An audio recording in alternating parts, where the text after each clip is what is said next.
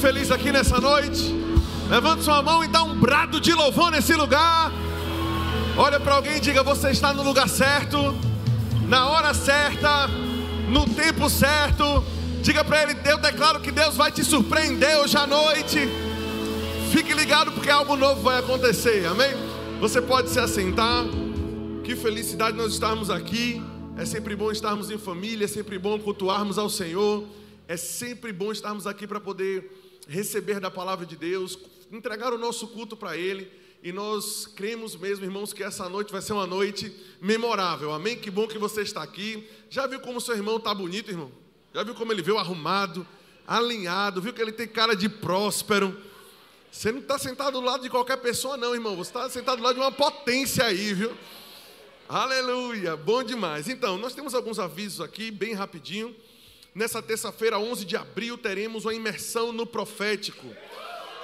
Eita glória, vai ser uma terça-feira sobrenatural. Estaremos aqui de 9 das 9 da manhã até as 21 horas em jejum e oração. A igreja permanece aberta durante todo esse tempo. Sempre vai ter alguém aqui ministrando, orando, conduzindo de alguma forma. Eu sei que talvez você não consiga por conta do trabalho e outras atividades estar o período todo, mas separa pelo menos um momento do teu dia, talvez o horário do almoço, você consiga chegar aqui, passar uma hora, né, aproveitar a atmosfera. Ah, mas reserva um momento para que nós estejamos juntos aqui, porque vai ser muito bom. E olha quem vai dirigir aí, volta lá bem rapidinho, olha quem vai dirigir aí, o pastor Raimundo e a irmã Vânia Nascimento. Meu amigo, vai ser poderoso, rapaz, bom demais. A entrada é franca, porém nós estamos sugerindo que você traga um quilo de alimento para a ação social, tá bom? Então você vai vir para receber e também contribua para a ação social. Tem muitas famílias que são ajudadas né, por esse trabalho. Segundo, vem aí a segunda edição do Em Chamas, treinamento do departamento infantil será no dia 29 de abril, das 9 às 18 horas, e contaremos com a participação da tia Van Faustino, Rosângela Aragão, Beatriz Silva ministrando a palavra e treinando aqueles que cuidam das próximas gerações. O investimento é 50 reais, já incluindo o almoço. O evento é destinado para a equipe do departamento infantil e também para aqueles que trabalham com crianças no âmbito secular. É realmente muito importante nós investirmos nisso as crianças são o futuro, amém? Da igreja, da sociedade, não importa. Nós estamos aqui, nós também não, não podemos deixar de fora né, uma classe, uma categoria tão importante. Né? Então, venha, faça parte, esteja junto. Ah, pastor, sou curioso, acho que tem um chamado para trabalhar com isso. Vem, irmãos, tu já vai treinado já, amém? E o Senhor vai te usar para isso. Último aviso: as matrículas do Rema ainda estão abertas. A disciplinas Realidades da Nova Criação com o professor. Eu. Pastor Samuel Andrade. Ah, já começou a matéria, tá top, irmãos. Amém. Tá pegando fogo, bom demais. É muito bom relembrar essas verdades. Eu quero encorajar você que já tenha feito o rema. Gente, eu fiz a matéria Realidade da Nova Criação no ano de 2010 e eu fico fascinado em estudar as mesmas coisas ah, e relembrar as mesmas coisas. Então, se apegue à visão. Se você é formado, venha assistir a aula de amanhã. Amanhã, a partir das nove da manhã e à noite a partir das 20 horas, tá bom? Na quarta-feira também, mas já é o encerramento da matéria, então vai ter uma aula de consagração. O ideal mesmo é que você aproveite amanhã, venha para você receber um conteúdo maravilhoso e traga convidados. Quem é aqui da igreja que está aqui agora e ainda não fez o rema? Meu irmão, Jesus que tá, quer te encaixar nesse negócio aí, amém? Nós temos aquela ficha que nós distribuímos de manhã. Se tiver fácil aí, tem aí o, o pessoal do diaconato, isso nos perdoe não está pronto aqui, não estava na programação, sou eu que estou fazendo isso agora, mas no final nós vamos chamar teu nome de novo. Nós queremos, sem obviamente nenhum compromisso, pegar o teu nome, nós queremos ter um momento de bate-papo com você para te mostrar a importância dessa escola, amém? Ah, é uma escola sobrenatural, é uma escola do Espírito, e você precisa fazer parte disso. Eu creio mesmo que Deus separou esse ano para que seja um ano de crescimento e edificação para a tua vida. Amém, gente? Bom demais. Então, vou pedir para você se deslocar da sua cadeira de novo, ficar de pé. Nós vamos ter um período de adoração. E logo depois nós teremos aqui o pastor Tiago Borba ministrando. Quem está feliz em ter o pastor aqui conosco? Fica pronto, abre teu coração, nós teremos uma palavra maravilhosa mas se envolve na adoração, deixa o teu coração estar pronto para poder receber a boa semente da palavra, amém? Vai lá, toca fogo.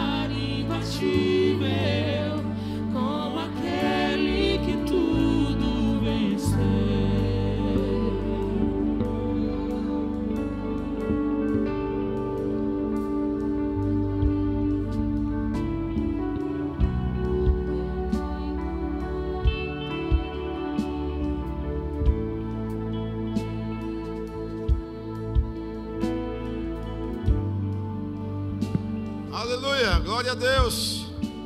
Levante suas mãos e agradece a Ele, porque você está vivo.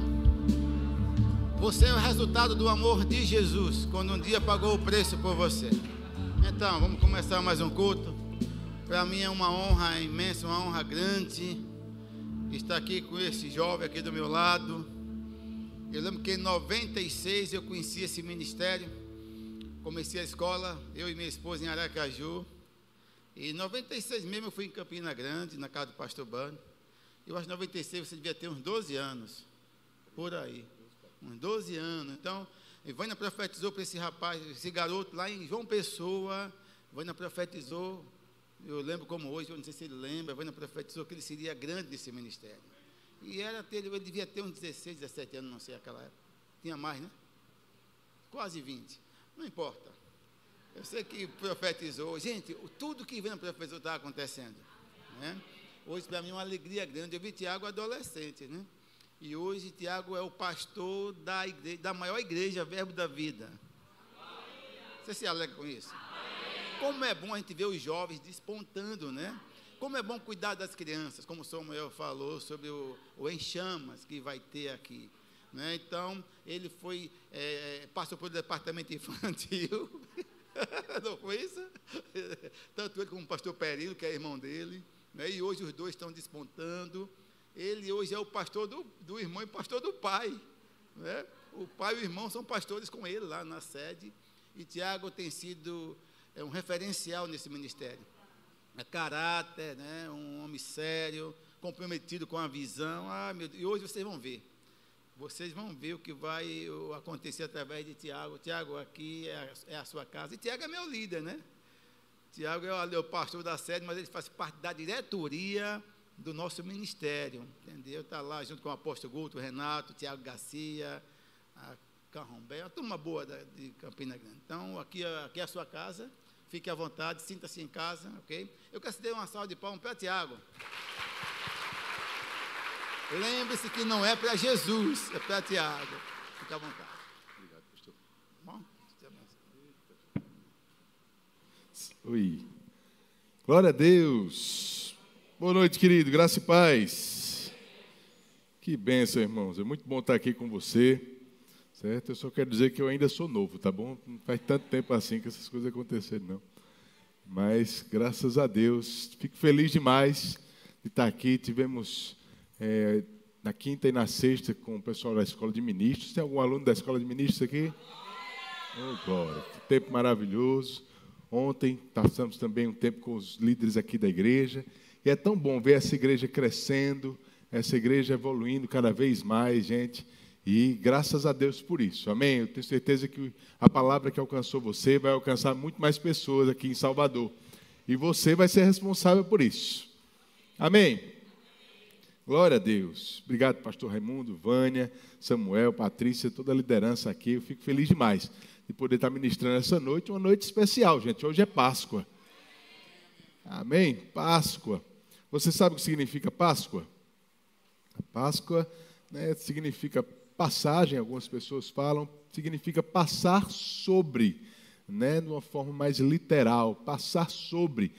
É, foi instituída lá no Velho Testamento quando no, na última daquelas pragas lá do Egito, é, os, o povo de Israel foi instruído a colocar o sangue, o sangue lá do cordeiro nos umbrais das portas, para que a morte, quando encontrasse ou chegasse diante daquelas casas, não entrasse ali, mas passasse sobre elas. Então a passagem, a Páscoa, ela simboliza isso, a morte passando sobre e não tocando aquelas pessoas.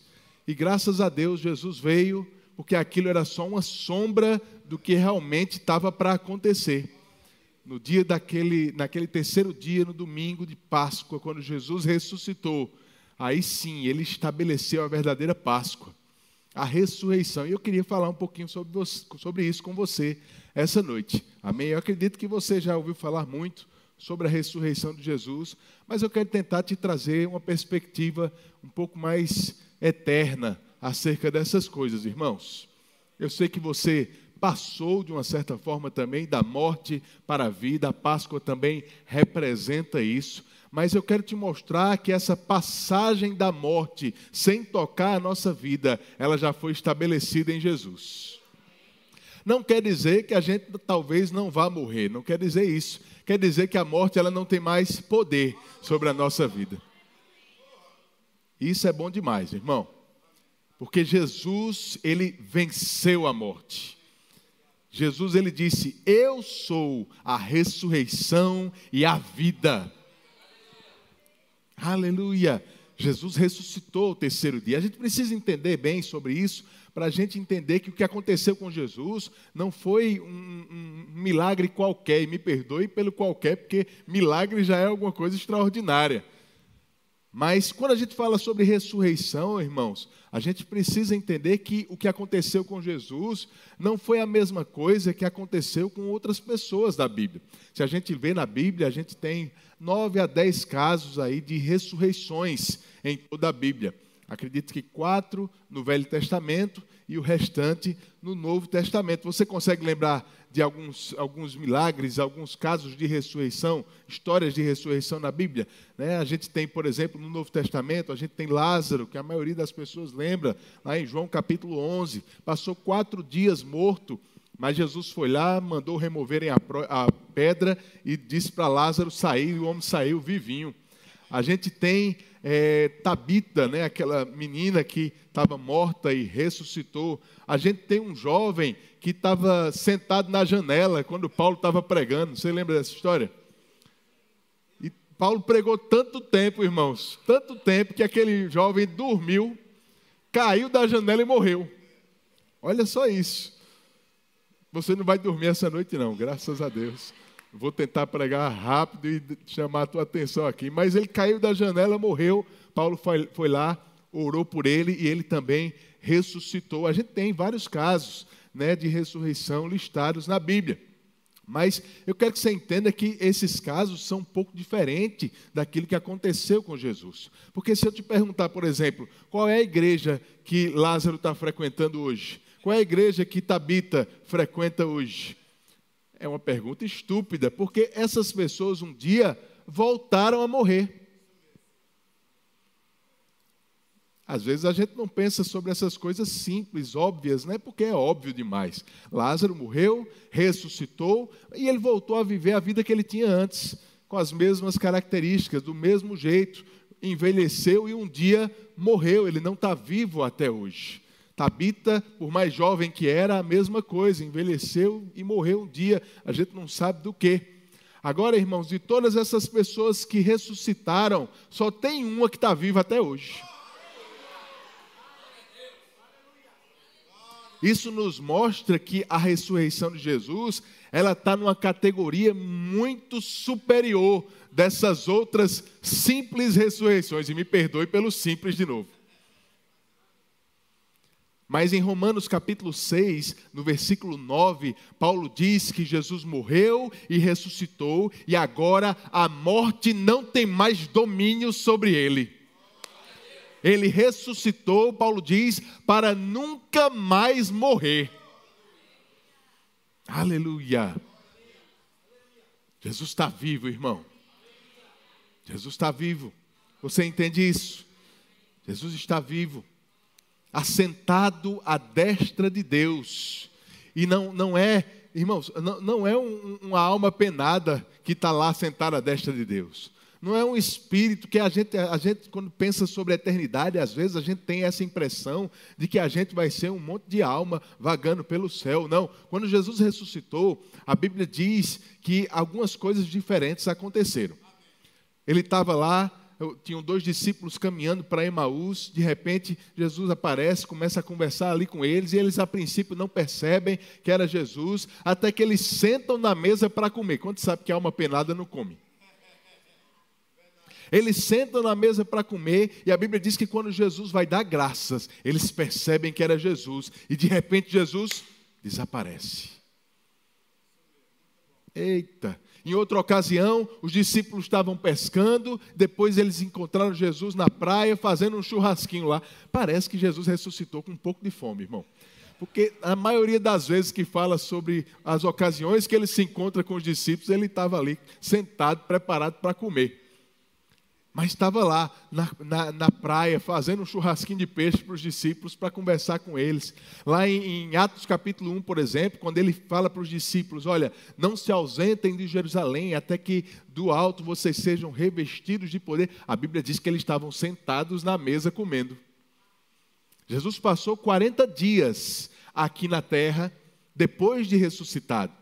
40 dias aparecendo aos discípulos e ensinando a eles sobre a, o que iria acontecer e o que tinha acontecido com ele naquele tempo.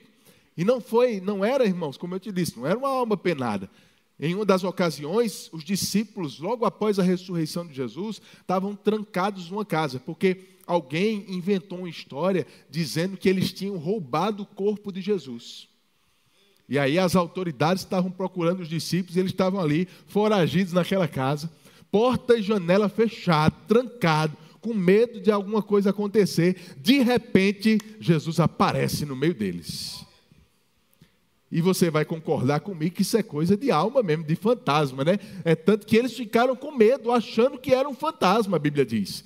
Mas Jesus diz: Ei, pega aqui na minha mão, um fantasma não tem carne e osso, como vocês estão vendo que eu tenho. Carne e osso. Você já parou para pensar, irmãos, que tem um homem de carne e osso sentado à direita de Deus nos lugares celestiais? Jesus está vivo, assentado à destra de Deus. E isso é muito importante para nós. Isso diz muito a, a, respeito da nossa eternidade, irmãos, porque o Velho Testamento falava muito sobre a eternidade, mas a eternidade para Deus sempre foi algo como é, anunciado como sendo de uma forma plena para o homem. Você sabe que Deus nos criou como um espírito que tem uma alma e habita em um corpo. E esse é o projeto que Deus tem para nós eternamente. Deus nunca pensou na gente passar a eternidade como um fantasma, como uma alma penada por aí. Não, Ele sempre quer espírito, alma e corpo. Só que todo mundo que tinha morrido até Jesus continuava morto.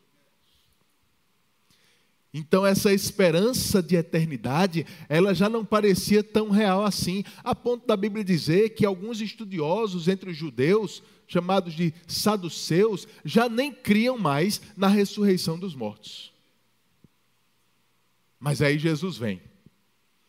Jesus vem, morre, ao terceiro dia ressuscita, e ele ressuscita agora, irmãos, bem diferente. Ele ressuscita agora com um corpo, sim, de carne e osso, com um corpo, sim, que podia comer, mas com um corpo que agora atravessava a parede, que aparecia e desaparecia onde, quiser, onde quisesse, com um corpo que voou. Você lembra que Jesus foi para o céu voando? A Bíblia diz que enquanto os discípulos olhavam, ele começou a ser levado aos céus. Não foi um elevador que levou Jesus. Aleluia. Mas por que essa notícia é importante para nós? Porque eu quero que você entenda que Jesus, ele foi apenas o primeiro. Colossenses 1 diz que ele é o primogênito dentre os mortos. Isso quer dizer que ele foi o primeiro a ressuscitar ou a ser gerado dos mortos. Se ele é o primeiro, irmãos, é porque vai ter um segundo, vai ter um terceiro, vai ter um quarto, um quinto. Ele foi o primeiro. Amém. E a Bíblia diz que o que aconteceu com Jesus vai acontecer conosco também. Abre comigo em 1 Coríntios, capítulo 15.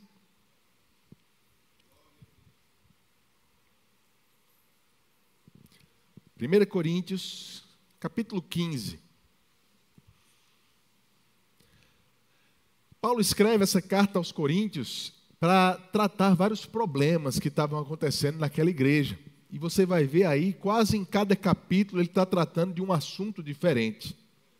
Quando chega aí no capítulo 15, ele vai tratar acerca de uma situação em que tinha gente pregando naquela igreja de que não, que não haveria essa doutrina ou essa, esse princípio de ressurreição dos mortos. Tinha alguém pregando isso lá. Né? Se você ler desde o começo do capítulo 15, você vai ver Paulo dizendo: Olha, eu quero lembrar para vocês o evangelho que eu anunciei para vocês. O evangelho que vocês ouviram de mim, que vocês creram e que fez você nascerem, nascerem de novo. Aí ele diz: Olha, eu preguei que Cristo veio morreu e ressuscitou ao terceiro dia. E a prova disso é que tinham várias testemunhas para provar que ele tinha ressuscitado. Ele diz: ele apareceu primeiro a Pedro, depois apareceu aos discípulos, depois apareceu para Tiago, o irmão dele, que não cria em Jesus. Eu acho interessante isso, porque a Bíblia diz que Tiago, ele como irmão de Jesus, não cria nele quando ele estava aqui na terra, mas depois que Jesus ressuscitou e apareceu para esse Tiago, alguma coisa deve mudar, deve ter mudado. Porque a carta que você tem na sua Bíblia aí de Tiago é desse irmão de Jesus, e ele começa dizendo: Tiago, servo e apóstolo do nosso Senhor Jesus Cristo. Aquele encontro com Jesus ressuscitado impactou a vida de Tiago, mudou o, o, conceito que Tiago tinha acerca de Jesus. Mas ele tinha aparecido para Pedro, apareceu para os discípulos, apareceu para Tiago. Paulo ainda diz que ele apareceu para mais de 500 irmãos naqueles 40 dias de ressurreição, e ele diz que a maioria daqueles 500 irmãos ainda estava vivo quando ele escreveu aquela carta. Quer dizer, ele está dizendo: olha, tem muita gente para testificar que o que eu estou dizendo é verdade. Eu sei que algumas pessoas espalharam a história de que o corpo de Jesus foi morto, foi, foi é, sequestrado, raptado. Mas tem muita gente para provar que Jesus estava vivo. Muita gente viu ele, muita gente estava lá com ele quando ele estava ressuscitado naqueles 40 dias. E ele diz: E por último, ele apareceu para mim também, Paulo fala, naquela estrada para Damasco, quando Paulo se converte, porque Jesus aparece para ele. Aí ele diz: Olha, se a gente pregou para vocês que Jesus morreu e ressuscitou, vocês nasceram de novo por causa disso. Aí ele diz aí no versículo 12, você pode ler comigo: Ele diz: Ora, se é corrente pregar-se que Cristo ressuscitou dentre os mortos, como, pois, afirmam alguns dentre vós que não há ressurreição de mortos? Ele está dizendo: se eu preguei, vocês creram e nasceram de novo por causa disso, como é que agora vocês estão deixando alguém pregar no meio de vocês que não há ressurreição? Porque, irmãos, para nascer de novo, a gente precisa crer que Jesus ressuscitou. Não é assim que a Bíblia diz em Romanos capítulo 10? Precisamos confessar com a nossa boca que Ele é o nosso Senhor e crer com o nosso coração que Ele ressuscitou dentre os mortos sem crer na ressurreição, sem crer no que aconteceu naquela Páscoa, irmãos, a gente nem salvo é.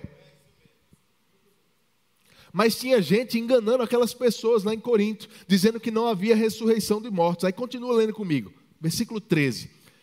Paulo diz assim: então tá bom, vamos, vamos fazer de conta que não há ressurreição. Se não há ressurreição de mortos, então, primeiro, Cristo não ressuscitou. E se Cristo não ressuscitou, é vã a nossa pregação e é vã a fé que vocês têm. Além disso, somos tidos por falsas testemunhas de Deus, porque temos testemunhado contra Deus que ele ressuscitou a Cristo, a qual ele não ressuscitou, se é certo que os mortos não ressuscitam. Porque se os mortos não ressuscitam, também Cristo não ressuscitou, e se Cristo não ressuscitou, é vã a fé que vocês têm e pior ainda, vocês ainda permanecem nos seus pecados. Olha como isso é sério, irmãos. Paulo está chamando a atenção, ele está exagerando a coisa aqui para chamar a nossa atenção. Ele está dizendo: olha, estão pregando que não há ressurreição, então deixa eu explicar uma coisa: ou há ressurreição, ou, ou há ressurreição para todo mundo, ou não há ressurreição para ninguém, nem mesmo para Jesus. Se não há ressurreição, então Jesus também não ressuscitou. E se Jesus não ressuscitou, a coisa está feia para a gente. Porque, irmãos, eu sei que a morte de Jesus era muito importante para o que tinha que acontecer conosco também, mas apenas a morte não iria trazer a salvação para nós. A morte por si só não iria trazer para nós aquilo que a gente precisava. É isso que Paulo está ensinando aqui. Ele está dizendo: olha, se ele não ressuscitou, se ele só morreu e continua morto, a coisa está feia para a gente. Primeiro, porque a fé que a gente diz que tem, ela não vale de nada. Segundo, a gente está pregando por aí que Deus ressuscitou Jesus. Olha, olha que heresia que a gente está pregando. Se não a ressurreição, então a gente está testemunhando contra Deus. Tem mais, ele diz: se, se Jesus não ressuscitou, a gente ainda está em pecado. Nós ainda somos pecadores se Jesus ressuscitou. Se Jesus não ressuscitou. Aí, para piorar, no versículo 18, ele diz assim: ainda mais, os que adormeceram em Cristo estão perdidos, perdidos. Quem morreu achando que estava salvo, está perdido. Tudo isso se Jesus não ressuscitou. Aí no versículo 19 ele fecha dizendo: Irmãos, se a nossa esperança em Cristo se resume apenas a essa vida, nós somos os mais infelizes de todos os homens.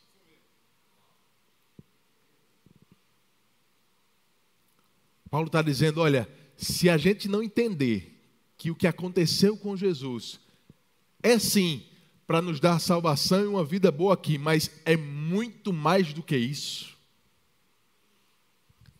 A gente não entendeu a verdadeira alegria do Evangelho. É tão bom, irmãos, estarmos, como o pastor Samuel falou aqui, estudando realidades da nova criação no Rema, saber quem nós somos hoje em Cristo Jesus, o que nós temos direito hoje em Cristo Jesus. Você tem direito à cura, prosperidade, à salvação, à segurança. Você tem direito a ser filho de Deus, desfrutar daquilo que é digno de um filho de Deus. Mas a Bíblia diz que tudo isso que a gente está desfrutando aqui é só um gostinho do que a gente vai desfrutar no mundo vindouro.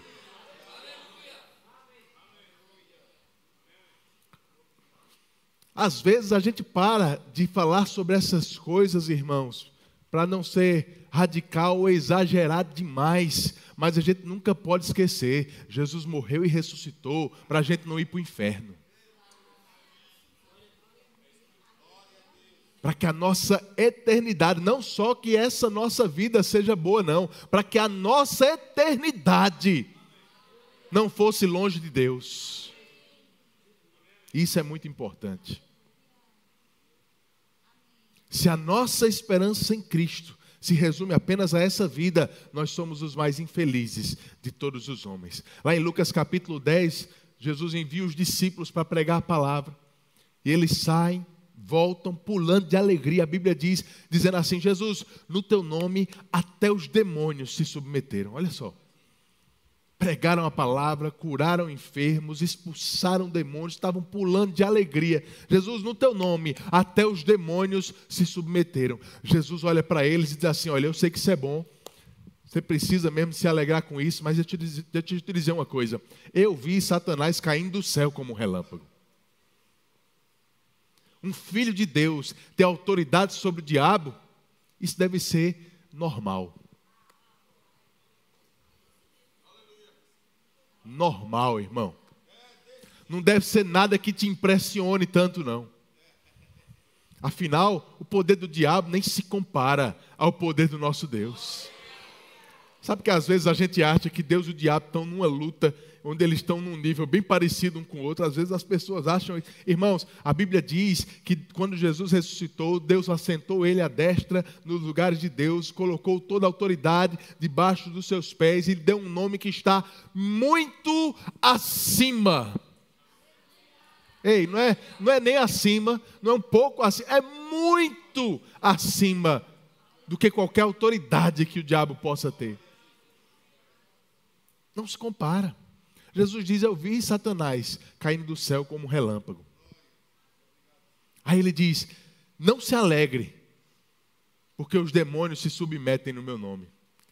A verdadeira alegria, o verdadeiro motivo da nossa alegria é que o seu nome está escrito no livro da vida. Jesus está dizendo: Olha, o que eu conquistei para você aqui é muito bom mas não se compara com o que eu conquistei para você na eternidade. Não se compara. A nossa esperança em Cristo, se a nossa esperança em Cristo se resume apenas a essa vida, nós somos os mais infelizes de todos os homens. Volta, vai para o versículo 29. Nesse versículo 29, Paulo continua com essa sugestão, essa hipótese de que não haveria ressurreição, ele diz: de outra maneira, que farão os que se batizam por causa dos mortos? Se de fato os mortos não ressuscitam, por que se batizam por causa deles? E porque também nós nos expomos a perigos a toda hora. Dia após dia morro. Eu afirmo isso, irmãos, pelo orgulho que tenho de vocês em Cristo Jesus, nosso Senhor. Se como homem lutei com feras, ou em Éfeso com feras, qual foi o meu proveito? Se os mortos não ressuscitam, comamos e bebamos, porque amanhã morreremos. Isso aqui é muito sério, irmãos. Paulo está dizendo assim: olha, se não há ressurreição dos mortos, o que é que adianta tudo que eu estou passando por causa do Evangelho?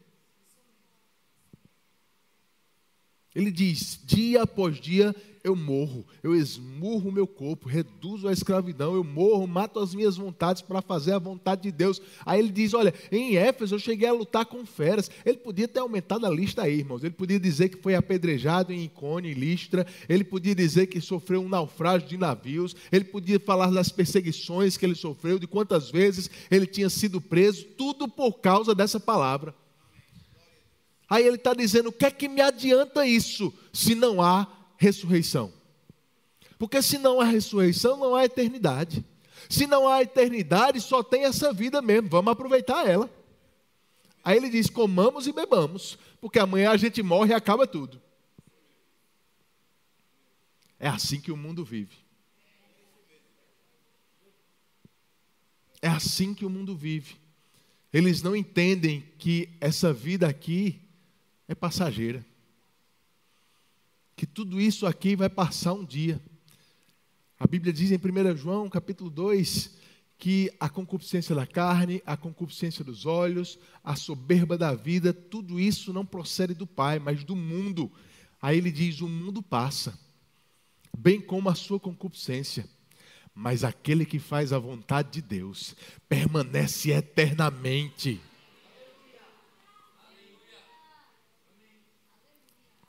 Paulo está dizendo: se não há eternidade, se Jesus não ressuscitou, não há eternidade. Se não há eternidade, irmão, não adianta a gente fazer nada do que a gente está fazendo. Não adianta a gente vir para a igreja, não adianta a gente ler a Bíblia, não adianta orar, afinal a gente continua em pecado, a gente está asseverando contra Deus que Ele ressuscitou Jesus, mas deve ser mentira se não há ressurreição. Não adianta a gente ser crente, vamos aproveitar a vida. Agora, irmãos, no versículo 20, vai para lá. Ele diz: Mas de fato, diga de fato, aleluia, de fato, Cristo ressuscitou dentre os mortos, e isso faz toda a diferença para a nossa vida, irmãos. Porque se Jesus de fato ressuscitou, a coisa muda completamente de figura. Se Jesus ressuscitou, a nossa fé, ela tem sim um sentido de existir. Se Jesus ressuscitou, nós não estamos pregando nada errado contra Deus, não. Ele ressuscitou Jesus. Se Jesus ressuscitou, eu e você não estamos mais nos nossos pecados. Aquela vida antiga passou, nós somos agora uma nova criatura. Se Jesus ressuscitou, até mesmo aqueles que morreram estão em Cristo, eles não estão perdidos, eles têm uma bendita esperança. Se Jesus ressuscitou, nós não precisamos estar ligados apenas nesse mundo, porque a nossa alegria não vem dessas coisas passageiras, vem daquilo que é eterno. Por isso que, que a gente faz como Paulo, irmãos, a gente dia após dia, a gente morre para nós mesmos. Dia após dia, a gente abdica das nossas vontades para fazer a vontade de Deus aqui na terra. Porque Jesus ressuscitou. E se Jesus ressuscitou, irmãos, isso é um sinal de que um dia, mesmo que a gente morra, a gente vai ressuscitar também. É isso que a Bíblia diz em Filipenses capítulo 3, vai lá comigo.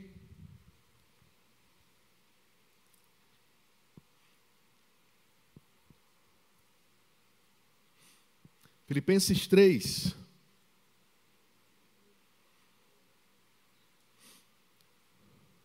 Versículo 18. Filipenses 3, 18 diz assim: Pois muitos andam entre nós, dos quais repetidas vezes eu lhes dizia, e agora digo até chorando, que são inimigos da cruz de Cristo. O destino deles é a perdição, o Deus deles é o ventre, e a glória deles está naquilo que deveriam se envergonhar, visto que só pensam nas coisas terrenas. Paulo está exortando aquela igreja, dizendo: olha, tem gente no meio do povo de Deus que só está pensando nas coisas desse mundo. E esse tipo de gente que está só focado nas coisas desse mundo, Paulo chama de inimigos da cruz de Cristo.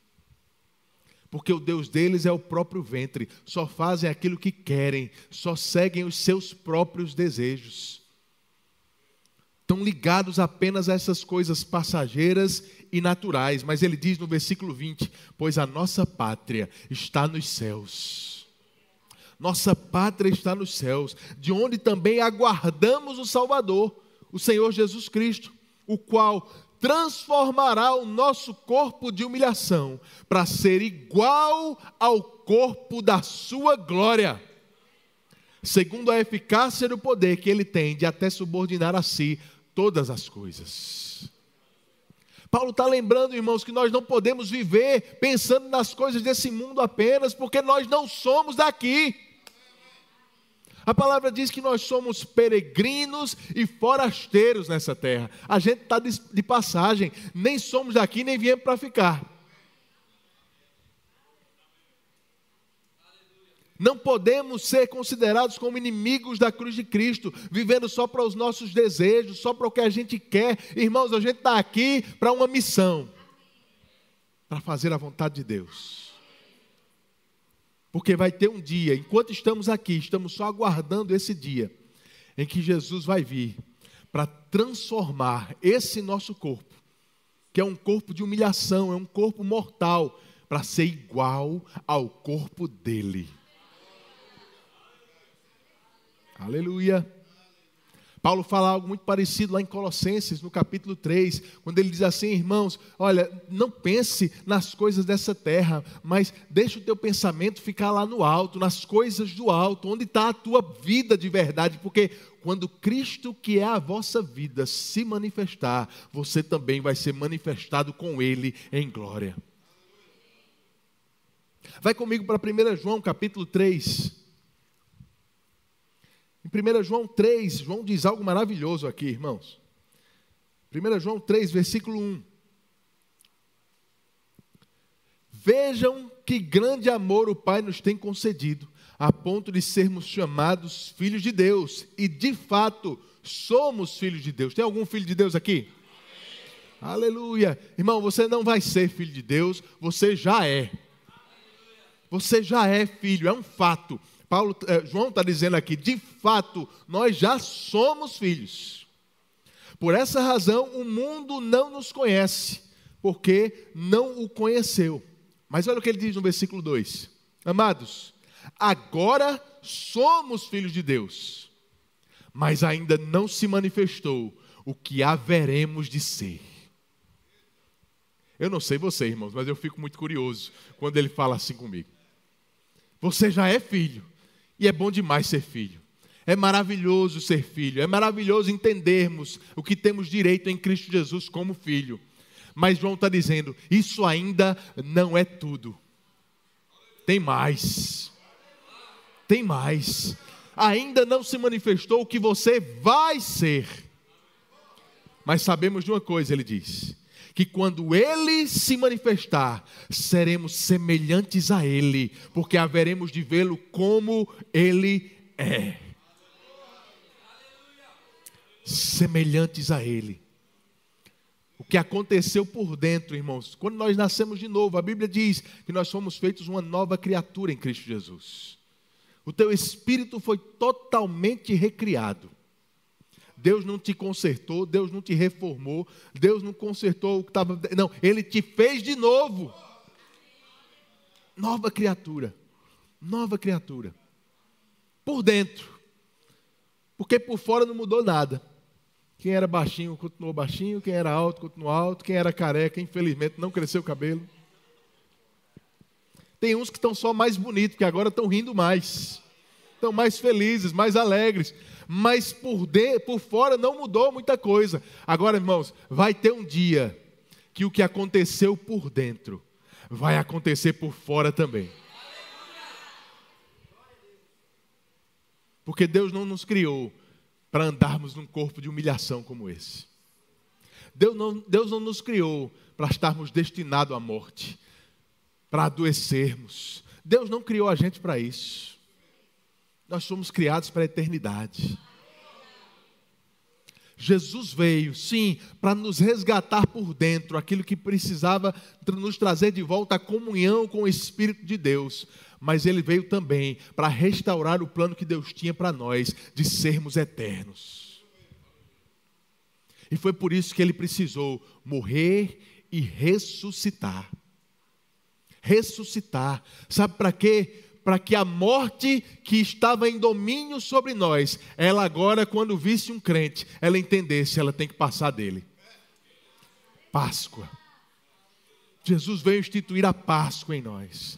A morte, ela pode até separar ou matar você por um tempo, mas Jesus já estabeleceu a ressurreição e a vida. Quando Jesus ressuscitou, era Deus nos dando uma garantia de que não importa o que aconteça conosco, mesmo se você morrer, nada pode te separar do amor de Deus. Se a morte não tem mais domínio sobre Jesus, irmãos, ela não tem mais domínio sobre nós também. A morte não determina a nossa eternidade. A morte não tem poder para estabelecer se vamos estar com Deus ou longe dele. Quando nós aceitamos Jesus, a gente recebe esse destino eterno que Jesus traçou para nós. É por isso que ele diz que quem crê nele recebe não é qualquer tipo de vida, é a vida eterna. Vida eterna, irmãos. Quem aqui tem vida eterna? Eu sei que você conhece João 3,16. Todo aquele que nele crê. Aleluia todo aquele que nele crê não pereça, mas tenha a vida eterna. Vida eterna, irmãos, começou por dentro, mas vai te alcançar por fora também. Igual ao de Jesus, o mesmo corpo de Jesus. Volta comigo para 1 Coríntios, capítulo 15.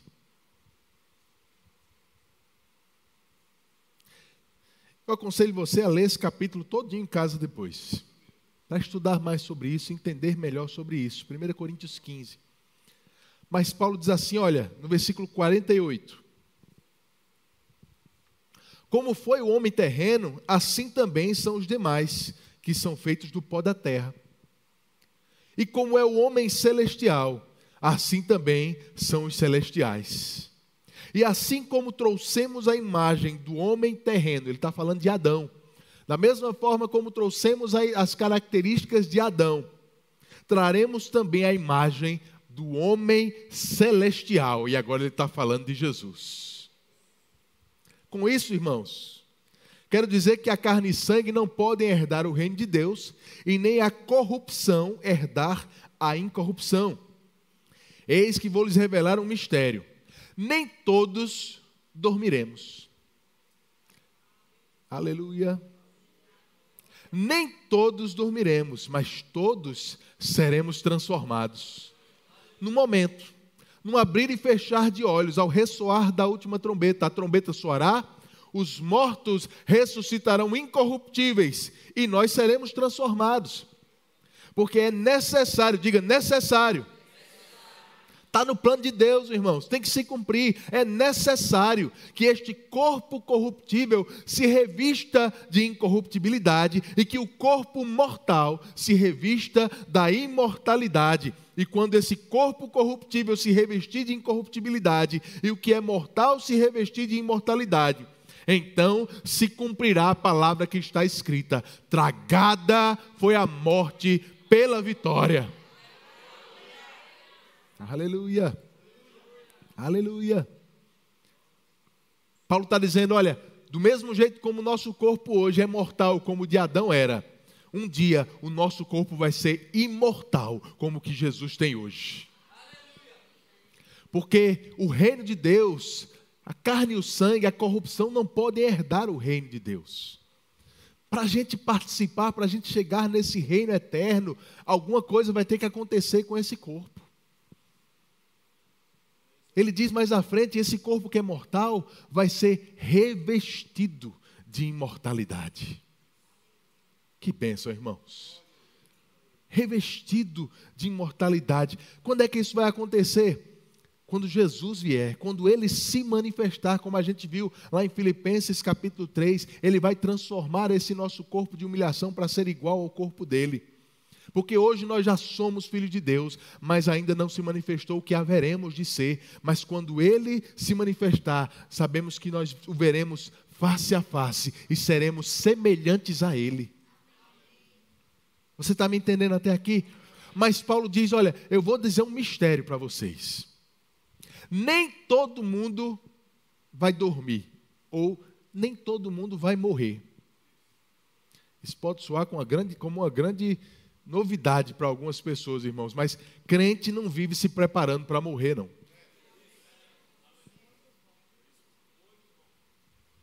Porque se Jesus voltar agora, irmão, você está vivo ou morto? Alguém tem dúvida? Eu quero orar por você. Não? Graças a Deus por isso. Se Jesus vier agora, ele nos pega vivo. Isso não quer dizer que a gente vai ter que morrer para ressuscitar. Não talvez, talvez eu e você não experimentemos a morte.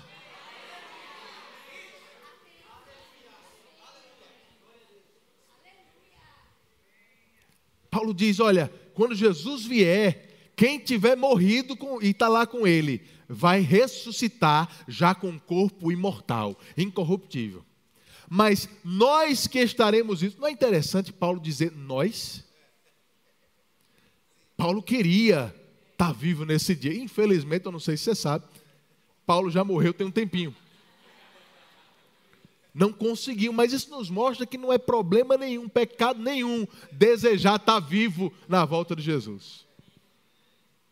Paulo diz: olha, quem morreu vai ressuscitar, vai ganhar um corpo novo, imortal, incorruptível. Mas a gente que estiver vivo, a gente não vai precisar morrer e ressuscitar, a gente simplesmente vai ser transformado. Esse corpo mortal, ele vai ser revestido agora de imortalidade. Então a gente não precisa estar se preparando para morrer, não, irmão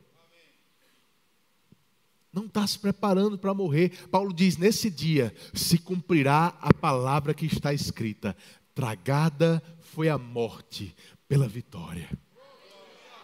Aí é interessante porque no versículo seguinte a esse, Paulo começa a zombar da morte. Ele diz: Onde está a morte? O teu aguilhão.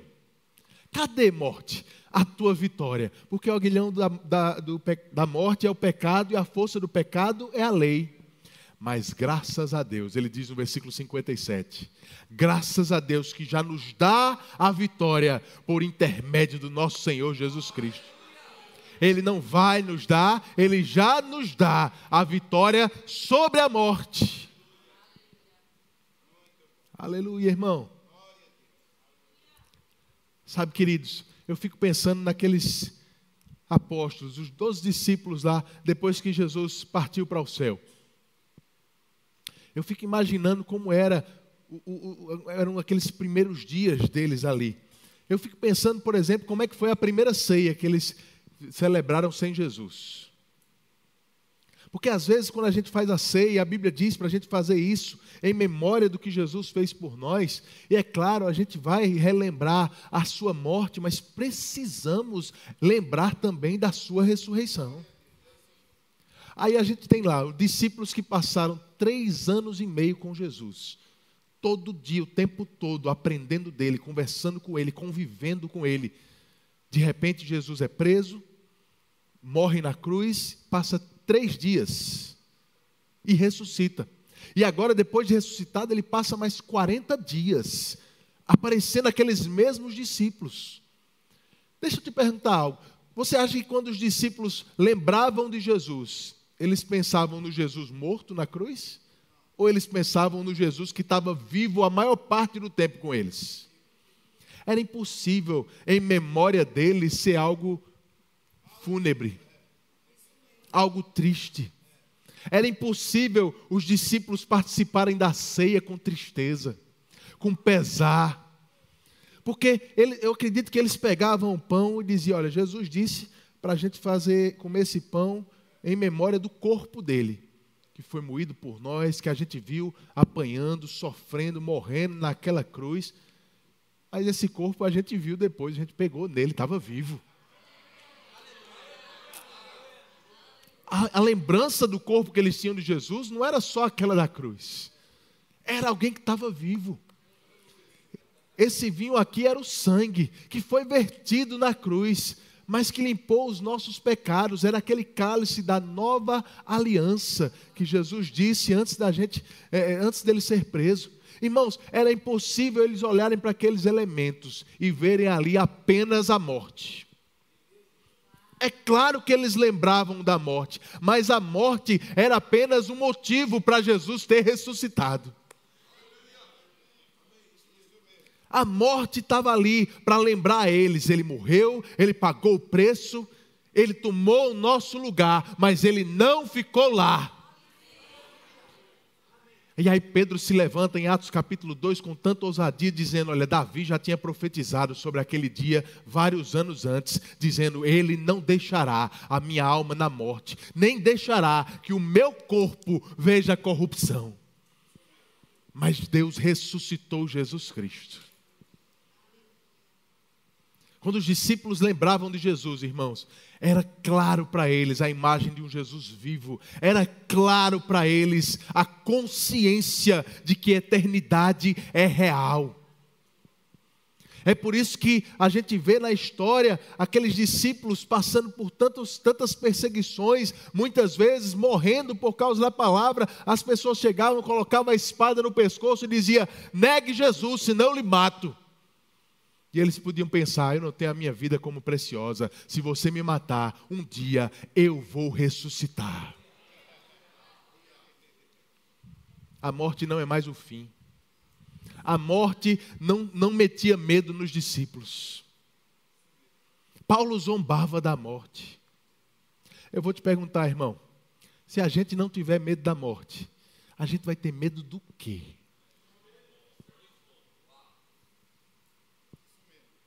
Se a gente não tiver problema com a morte, o que é que o diabo vai conseguir fazer na nossa vida para trazer preocupação para a gente? Sabe, queridos, quando a gente entende, tem consciência da eternidade, e a gente entende que o máximo que o diabo pode tentar fazer conosco é nos matar, a gente sabe que ele não tem muito poder mesmo, não. Ei, crente não tem medo da morte. Crente não tem medo da morte. Crente não tem problema com morte, irmão. Crente não fica se programando para morrer. Aleluia. O que é que ele diz no versículo 58 aí de 1 Coríntios 15? Ele diz: Portanto, meus amados irmãos, sejam firmes, inabaláveis e sempre abundantes na obra do Senhor, sabendo que no Senhor o trabalho de vocês não é vão. Paulo está dizendo: olha, já que vocês entenderam sobre a eternidade, já que vocês agora não têm mais problema com a morte, seja abundante na obra de Deus. Seja firme no que Deus te chamou para fazer, porque você entende que a gente não tem que viver aproveitando as coisas dessa vida, porque esse mundo aqui vai se acabar um dia. Tudo isso aqui é passageiro, vai ser desfeito. A gente não tem que se apegar a essas coisas. Nós não somos daqui, mas existe uma missão para cada um de nós nesse lugar. Paulo entendia isso com tanta clareza, irmãos, que ele diz lá em Filipenses no capítulo 1: Olha, deixa eu dizer uma coisa para vocês: viver para mim é Cristo, se eu morrer, eu lucro. Agora, Paulo, querido, não era um apóstolo suicida, não a gente vê que Paulo ele tinha essa consciência da eternidade, era claro para ele o que aconteceria se ele morresse, mas isso não fazia ele querer morrer exatamente por isso, a ponto, a, apesar de que ele diz assim: Olha, eu estou até dividido. De um e outro lado, eu não sei, porque o meu desejo mesmo é partir e estar com Cristo. Mas ele diz para aquelas pessoas: Mas por vossa causa, aleluia não era por minha causa, não é pelo que eu quero, não é pelo que eu não conquistei nessa terra ainda, por vossa causa. É mais necessário eu permanecer na carne. Aí ele diz no versículo 25: Olha, e eu vou dar um jeito para que, enquanto eu estiver no meio de vocês, vocês continuem a viver pela fé e desfrutar da alegria que é viver pela fé. Paulo entendia uma coisa, irmãos, que a única coisa que trazia objetivo, que trazia destino para a vida dele nessa terra, eram as pessoas que Deus tinha confiado para ele alcançar, para ele servir, para ele abençoar. A gente só está aqui, irmãos, não é para a gente conquistar nossas casas, comprar nossos carros, para a gente ter uma vida bem sucedida aos olhos do mundo. Não é para isso que a gente está aqui. Se fosse para isso, era melhor morrer e estar tá com Cristo. Lá é muito melhor. A gente está aqui porque existe um plano de Deus para a gente cumprir. Existe algo para a gente fazer. Deus tem uma carreira para cada um de nós. Deus tem pessoas que Ele espera que a gente alcance, que a gente abençoe, que a gente sirva. Não tem problema nenhum você comprar sua casa, você comprar seu carro, você ter as suas coisas, irmãos, contanto que você entenda que esse não é o teu objetivo de vida. Isso não causa satisfação para ninguém. Pessoas que vivem para essas coisas nunca estão satisfeitas. Pessoas que vivem para si mesmas acabam num caminho de depressão, de ansiedade. Mas irmãos, quando a gente entende que a gente está aqui para viver para os outros, que a gente está aqui, que a nossa vida aqui não é para nós, é para alcançar vidas, porque já já, oh, e é já já mesmo, irmão, já já Jesus está voltando. E ele disse para os discípulos: Importa que façamos as obras daquele que nos chamou enquanto é dia, porque vai chegar a noite em que ninguém mais vai poder trabalhar. Sabe, irmãos, essa consciência de eternidade, esse entendimento do que aconteceu na ressurreição de Jesus e como isso é importante para nós, isso tem que mudar as nossas decisões hoje. Isso tem que mudar as nossas escolhas todos os dias. Nossas prioridades têm que ser avaliadas à luz da eternidade. Não priorize coisas naturais. Não priorize deixar aqui é, é, coisas naturais para as pessoas. Priorize, irmãos, tesouro no céu. Onde a traça e a ferrugem não corroem. Você é eterno. Você é eterno. Você é eterno, irmãos. O diabo não consegue mais te tocar. A Bíblia diz que o último inimigo a ser vencido é a morte. Não é interessante isso? Não é interessante que o diabo nem é considerado mais um inimigo para a gente? Mas a ressurreição de Jesus já nos deu a vitória sobre a morte. Não apenas a morte natural, não é essa morte física apenas, mas a Bíblia fala de uma segunda morte, em que as pessoas vão ser enviadas para um destino eternamente longe de Deus. Quando essa morte chegar perto de você, irmão, sabe o que tem que acontecer? Ela tem que passar sobre você. Ela tem que sair de perto de você. Essa é a verdadeira Páscoa. Você tem vida eterna. Você tem vida eterna. Jesus ressuscitou para nos dar vida eterna. Isso muda tudo que diz respeito à nossa vida hoje. Amém. Crente não tem medo de morte, irmãos. Crente não tem medo de doença. Crente não tem medo de problemas, de circunstâncias, porque tudo isso é passageiro. Paulo diz: coloque a sua atenção não nessas coisas passageiras que são visíveis, coloque a sua atenção no que não pode ser visto, porque essas coisas são como você, eternas. Eternas. Paulo diz: portanto, essa nossa leve e momentânea tribulação, meu Deus do céu Olha como Paulo, meu irmão, e se você estudou a vida de Paulo, você vai ver que as, as tribulações que ele experimentou, talvez não podiam ser caracterizadas como leve e momentânea, não. Aposto que ninguém aqui experimentou nenhum problema parecido com os que Paulo experimentou. Mas ele diz: essa nossa leve e momentânea tribulação produz para nós um eterno peso de glória acima de toda comparação. Aleluia. Em Romanos 8, eu vou acabar com isso, ele diz: as aflições desse tempo presente não podem se comparar com a glória que vai ser revelada em nós. Quando Jesus se manifestar, irmãos, você vai ser manifestado com Ele em glória. Você já é filho de Deus, mas ainda não se manifestou o que você vai ser. Naquele dia, nós veremos Ele face a face. Naquele dia, o nosso corpo de humilhação vai se ser transformado para ser igual ao corpo dele. Um corpo, sim, de carne e osso. Um corpo que talvez você vá até poder comer na eternidade, não sei. Jesus comia mas um corpo que não está mais restrito às, às, circunstâncias dessa terra, porque você vai poder atravessar a parede, vai aparecer, vai desaparecer. Está pronto para voar? um corpo que não adoece, um corpo que não envelhece, um corpo que não morre. Um corpo, irmãos, tão glorioso que a Bíblia diz que na eternidade, na nova terra que Deus vai criar, a gente nem vai ter a luz do sol mais, não vai precisar, porque a própria glória de Deus vai iluminar tudo o tempo todo. Deus mesmo estará conosco, habitando aqui nessa nova terra, e nós viveremos para sempre para sempre com Ele. Aleluia! Você está bem, irmão?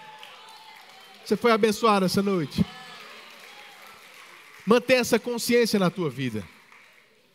Sabe, querido, se a gente entende essas coisas, se a gente mantém isso no nosso coração, quando a gente sair lá fora, esse mundo não vai causar medo na gente, não. Esse mundo não vai causar medo na gente. Você pode fechar os seus olhos? Senhor, muito obrigado. Obrigado, Pai, por essa noite, por esse tempo reunidos aqui. Obrigado, Pai, pela unção do Teu Espírito que está nesse lugar, Pai, nos ensinando, nos convencendo, Senhor. Eu te agradeço por cada um que está aqui essa noite, ouvindo a Tua palavra, recebendo de você, aprendendo de você, Senhor, tendo uma consciência maior acerca de quem são em Cristo Jesus, do que foi conquistado por nós, não só naquela cruz, mas na sua ressurreição. Obrigado pela Páscoa, Senhor. Obrigado porque naquela Páscoa você estava pensando em cada um de nós. Obrigado porque você não deixou Jesus no inferno, você o ressuscitou. Muito obrigado porque essa ressurreição ela toca a nossa vida hoje. Pela vida eterna com que você nos alcançou, Pai. Somos tão gratos, tão gratos, Senhor. Nos ajuda, Espírito Santo, a manter essa consciência viva dentro de nós. Que as nossas decisões, que as nossas escolhas, que as nossas prioridades não sejam baseadas em valores naturais, mundanos, mas que cada escolha no nosso dia a dia seja baseada na, nos nossos valores eternos, Pai. Muito obrigado, Senhor. Muito obrigado. Em nome de Jesus. Em nome de Jesus. Se tem alguém aqui essa noite que ainda não entregou a sua vida a Jesus, eu quero fazer um convite para você hoje. A gente vai ceiar já já. E se você está aqui e ainda não fez Jesus Senhor da sua vida, isso quer dizer que você ainda não tem segurança no que diz respeito à sua eternidade. Mas essa foi a noite que Jesus marcou com você para mudar a tua vida aqui na terra e mudar também a tua história eterna. E tudo que você tem que fazer, Jesus diz, é crer no teu coração que ele morreu e ressuscitou por você, e confessar de forma pública que Ele é o teu Senhor a partir de hoje. Vou dizer, irmão, a maioria de nós que está aqui essa noite já tomou essa decisão, já fez essa confissão, já esteve no teu lugar antes. E foi a melhor decisão que nós tomamos na nossa vida.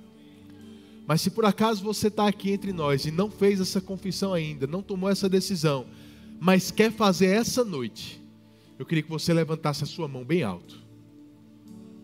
Se você quer entregar a sua vida a Jesus hoje, quer deixar Ele marcar a tua história, mudar a tua vida e te dar uma eternidade diferente, levanta a tua mão bem alto. Onde está você? Onde está você? Que Jesus está falando no teu coração agora. Tem algo falando com você por dentro. Talvez a vergonha está te segurando a tua mão, talvez a vergonha está te impedindo, mas cede ao que Deus está te falando por dentro agora. Tem algo mexendo dentro de você. Você sabe que é com você que eu estou falando. Levante a sua mão. Onde está você? Onde está você? Obrigado, Pai. Todos salvos? Pergunta para quem está do seu lado. Eu vou passar a eternidade com você? Pergunta para ele.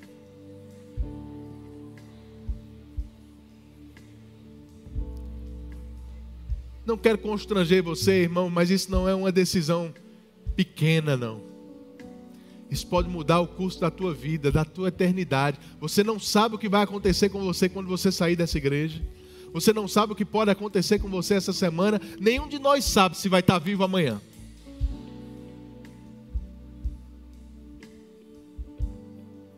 Nenhum de nós sabe se vai continuar nessa terra amanhã. Mas quem entregou a vida a Jesus sabe que tem a vida eterna. Que não importa o que aconteça amanhã, isso não vai mudar a nossa eternidade. Eu quero dar mais uma chance. Se você está aqui e quer entregar a sua vida a Jesus, levanta a sua mão. Onde está você? Onde está você? Todo mundo salvo? Graças a Deus. A gente vai ceiar agora. Eu queria convidar os diáconos. Vocês me ajudarem, por favor. Pastor Raimundo pediu para eu fazer a ceia. Então talvez eu faça alguma coisa um pouquinho diferente do que você está acostumado aqui. Fique tranquilo, acontece. Mas eu queria ler um texto que está lá em Atos, no capítulo 13. Você pode abrir a sua Bíblia comigo?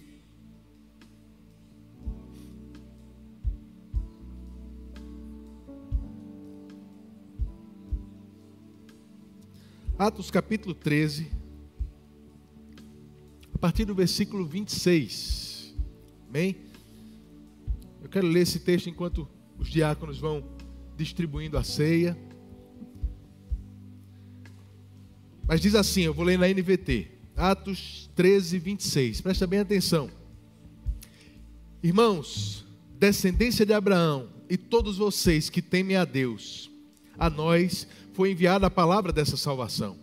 Pois os moradores e as autoridades de Jerusalém, não conhecendo Jesus nem as palavras dos profetas que são lidas todos os sábados, cumpriram as profecias quando condenaram Jesus. E embora não achasse nenhuma causa de morte, pediram a Pilatos que ele fosse morto. Depois que cumpriram tudo que estava escrito a respeito dele, tirando-o do madeiro, puseram-no em um túmulo Versículo, 20, versículo 30 diz: Mas Deus o ressuscitou dentre os mortos. Aleluia. Deus o ressuscitou dentre os mortos. E durante muitos dias ele foi visto pelos que o tinham acompanhado da Galiléia para Jerusalém, os quais são agora as duas as suas testemunhas diante do povo. E nós anunciamos a vocês o evangelho da promessa feita aos nossos pais, como Deus a cumpriu plenamente a nós, seus filhos, ressuscitando Jesus, como também está escrito no Salmo número 2: Você é meu filho e hoje te gerei.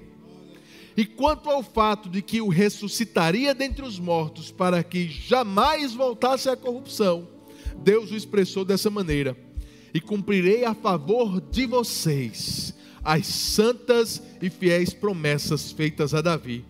Por isso também diz em outro salmo, salmo: Não permitirás que o teu santo veja corrupção. Porque, tendo Davi no seu tempo servido conforme o plano de Deus, morreu, foi sepultado ao lado de seus pais e viu corrupção. Porém, aquele a quem Deus ressuscitou não viu corrupção. Portanto, meus irmãos, saibam que é por meio de Jesus que a remissão dos pecados é anunciada a vocês, e por meio dele, todo que crê é justificado de todas as coisas das quais vocês não puderam ser justificados pela lei de Moisés. Por meio da ressurreição de Jesus, todo aquele que crê nele é justificado. Tem alguém que crê em Jesus aqui? Você foi justificado, irmão. Você foi feito santo. Você foi feito santo, justo diante de Deus. Paulo diz que nós precisamos reconhecer o corpo de Cristo nesse momento, entender que não estamos aqui sós, nós somos partes um dos outros, que nós estamos enxertados nesse corpo, que nós estamos salvos, feitos uma nova criatura em Cristo Jesus, por causa daquilo que Jesus fez. Você entende isso? E é essa morte e essa ressurreição que a gente vai celebrar essa noite. Celebrar, irmãos.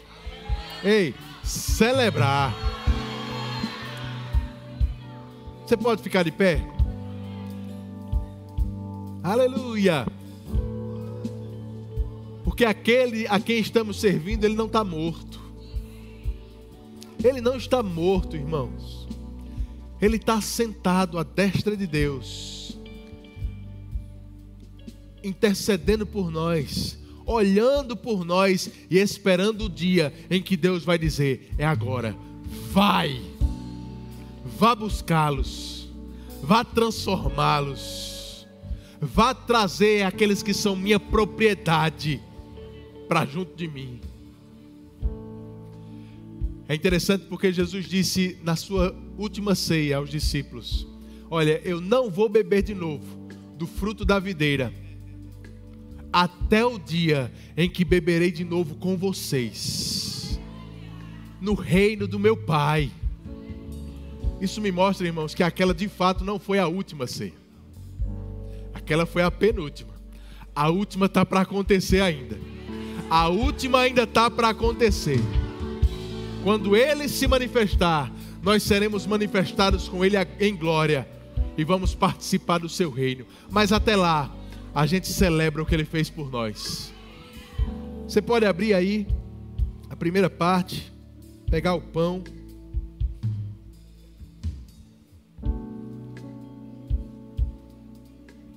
Deixa eu tentar aqui. Consegui, isso. Então pega o pão, irmão. Nós vamos participar nesse momento entendendo que esse pão representa o corpo de Cristo. Corpo. E se você prestar bem atenção, esses pedacinhos eles vieram todos da mesma massa. Olha para quem está do seu lado, diz com carinho para ele: a gente é farinha do mesmo saco. Aleluia! Você pode participar em nome de Jesus.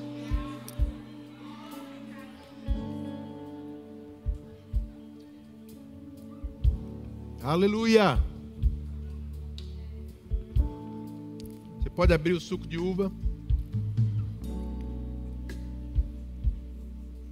Aleluia. Esse suco representa o sangue de Jesus. E a Bíblia diz que quando ele foi vertido naquela cruz foi para instituir uma nova aliança, para nos lavar dos nossos pecados. Isso nos diz, irmãos, que o nosso passado ele não representa mais nada para Deus. Nós somos feitos uma nova criatura. Você foi justificado pelo sangue. Jesus disse que aquele, aquele cálice era o cálice de uma nova e eterna, eterna aliança. Nós estamos ligados com Ele eternamente. Eternamente. Você pode participar também.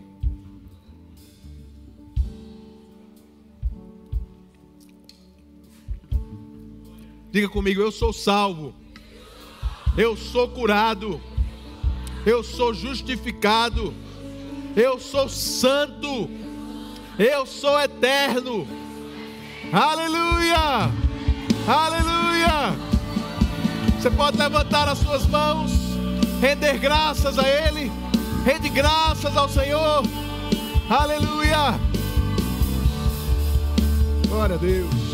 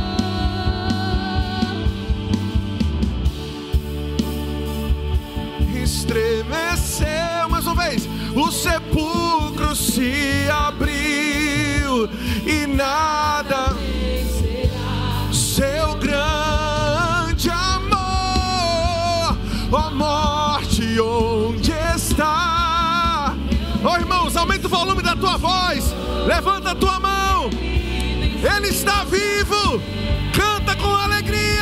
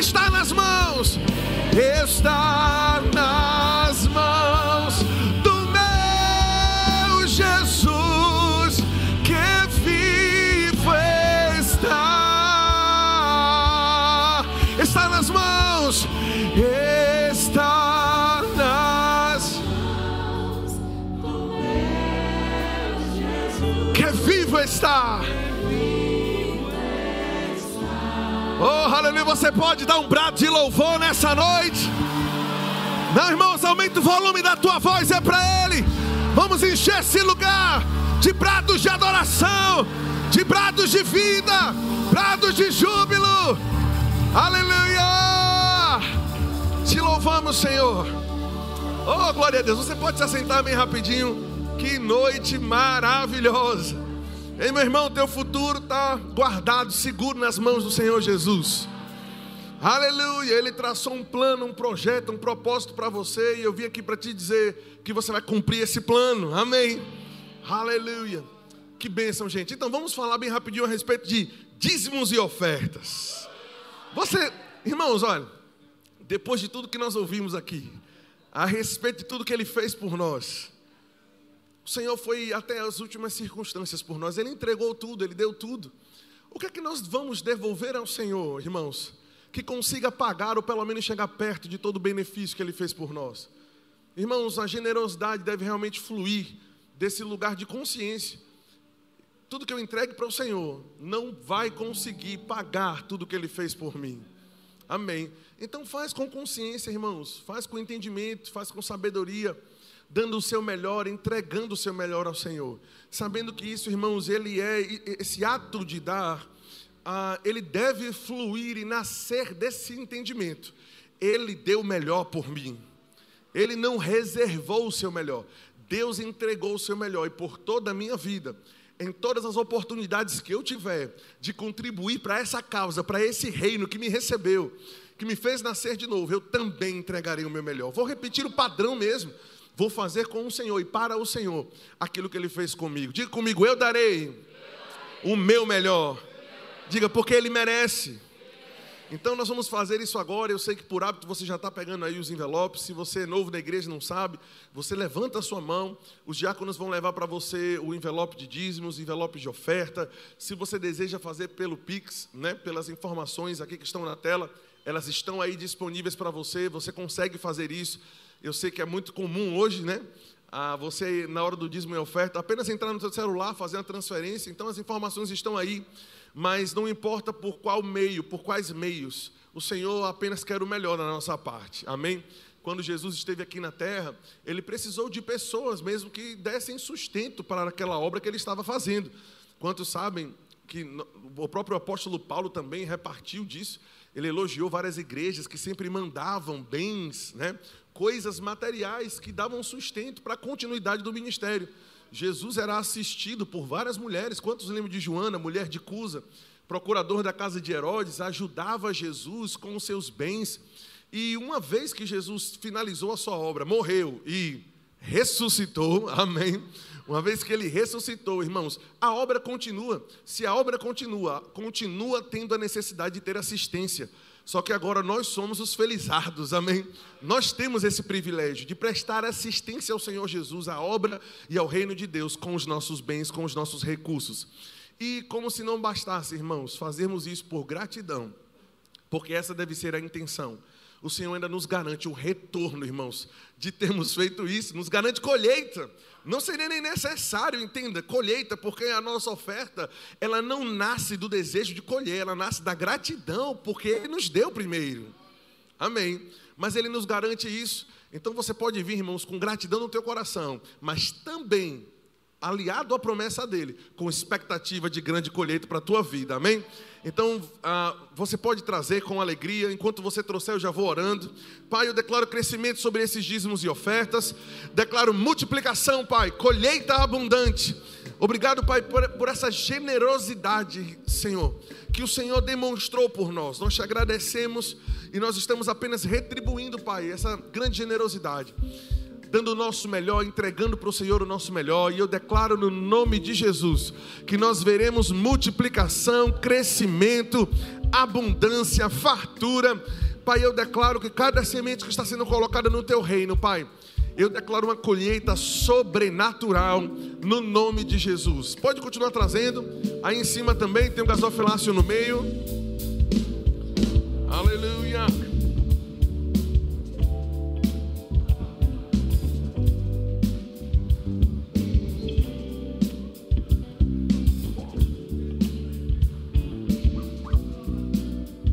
Maravilha, bom demais. Então, ah, eu gostaria de reconhecer bem rapidinho, já estamos finalizando, mas isso é muito importante.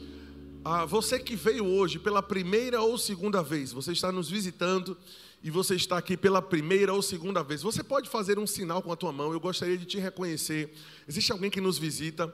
Maravilha, que bênção, nós estamos muito felizes com a tua visita, amém? Você é bem-vindo nesse lugar.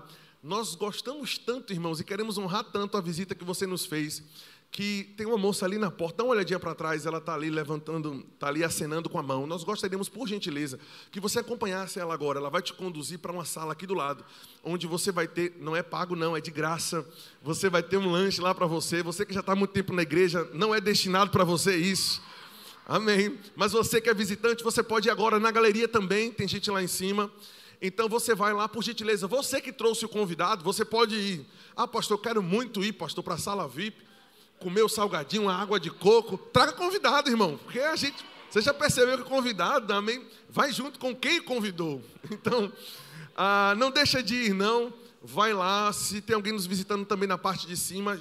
Alguém já foi lá? Tinha alguém em cima? Se tiver alguém nos visitando pela primeira ou segunda vez, segue o diácono aí. Nós queremos honrar essa visita que você nos fez, tá bom? Meu irmão, que noite maravilhosa, amém? Você foi abençoado essa noite? Grato pela vida do pastor Tiago que nos abençoou com essa palavra maravilhosa. Que bênção, gente. Então, algum aviso, pastor? Rema, onde estão as pessoas? Tá fácil aí agora? Ah, pronto. Onde estão as pessoas que ainda não fizeram rema? Se você não fez rema, faz um sinal com tua mão. Nós gostaríamos de entregar uma fichinha aí. Nós gostaríamos de entrar em contato com você para te mostrar a importância. Oi? Sim. Certo. É bom passar também, o pastor está dizendo, lá na sala VIP, para poder entregar também, falar a respeito do rema. Rapaz, por que a gente fala tanto do rema? Porque mudou a nossa vida e vai mudar a sua também. Nós entendemos que faz parte do plano, do propósito de Deus, da, da, do, desse comissionar da igreja. Irmãos, o rema faz parte da visão que o Senhor nos entregou como ministério. Então nós realmente falamos mesmo, insistimos mesmo, porque eu sei que no final todo mundo diz muito obrigado por ter insistido, muito obrigado por ter falado. Então, por, por experiência, nós estamos te falando que vale a pena. Venha assistir essa aula, demonstra, essa aula demonstrativa, não, já é a matéria, mas ela está aberta para visitantes. Vem amanhã, se assenta, ouve a palavra. O Espírito de Deus vai te convencer você vai perceber que realmente Deus está te chamando para um tempo, amém, de maturidade, de crescimento. E o rema funciona muito bem para isso, amém? Mais algum aviso? Os senhores querem falar alguma coisa? Então fica de pé que nós vamos liberar você para uma semana sobrenatural. Aleluia, glória a Deus. Olha para alguém e diga: Eu declaro que você vai ter uma semana sobrenatural. Eu declaro respostas da parte de Deus para a tua vida, meu irmão. Diga: Essa semana Deus vai te surpreender. Se prepare para presentes inesperados da parte do Senhor. Aleluia, aleluia. Quem crê numa semana sobrenatural? Oh, glória a Deus. Pai, obrigado por esse culto maravilhoso. Nós liberamos nossos irmãos na graça e na paz do Senhor, guardados, Pai, pelo Senhor, protegidos pelos teus anjos, invisíveis aos olhos do maligno, retornando para suas casas em perfeita paz, em nome de Jesus. E não falte a imersão na terça-feira. Aguardamos você aqui. Deus abençoe uma semana poderosa.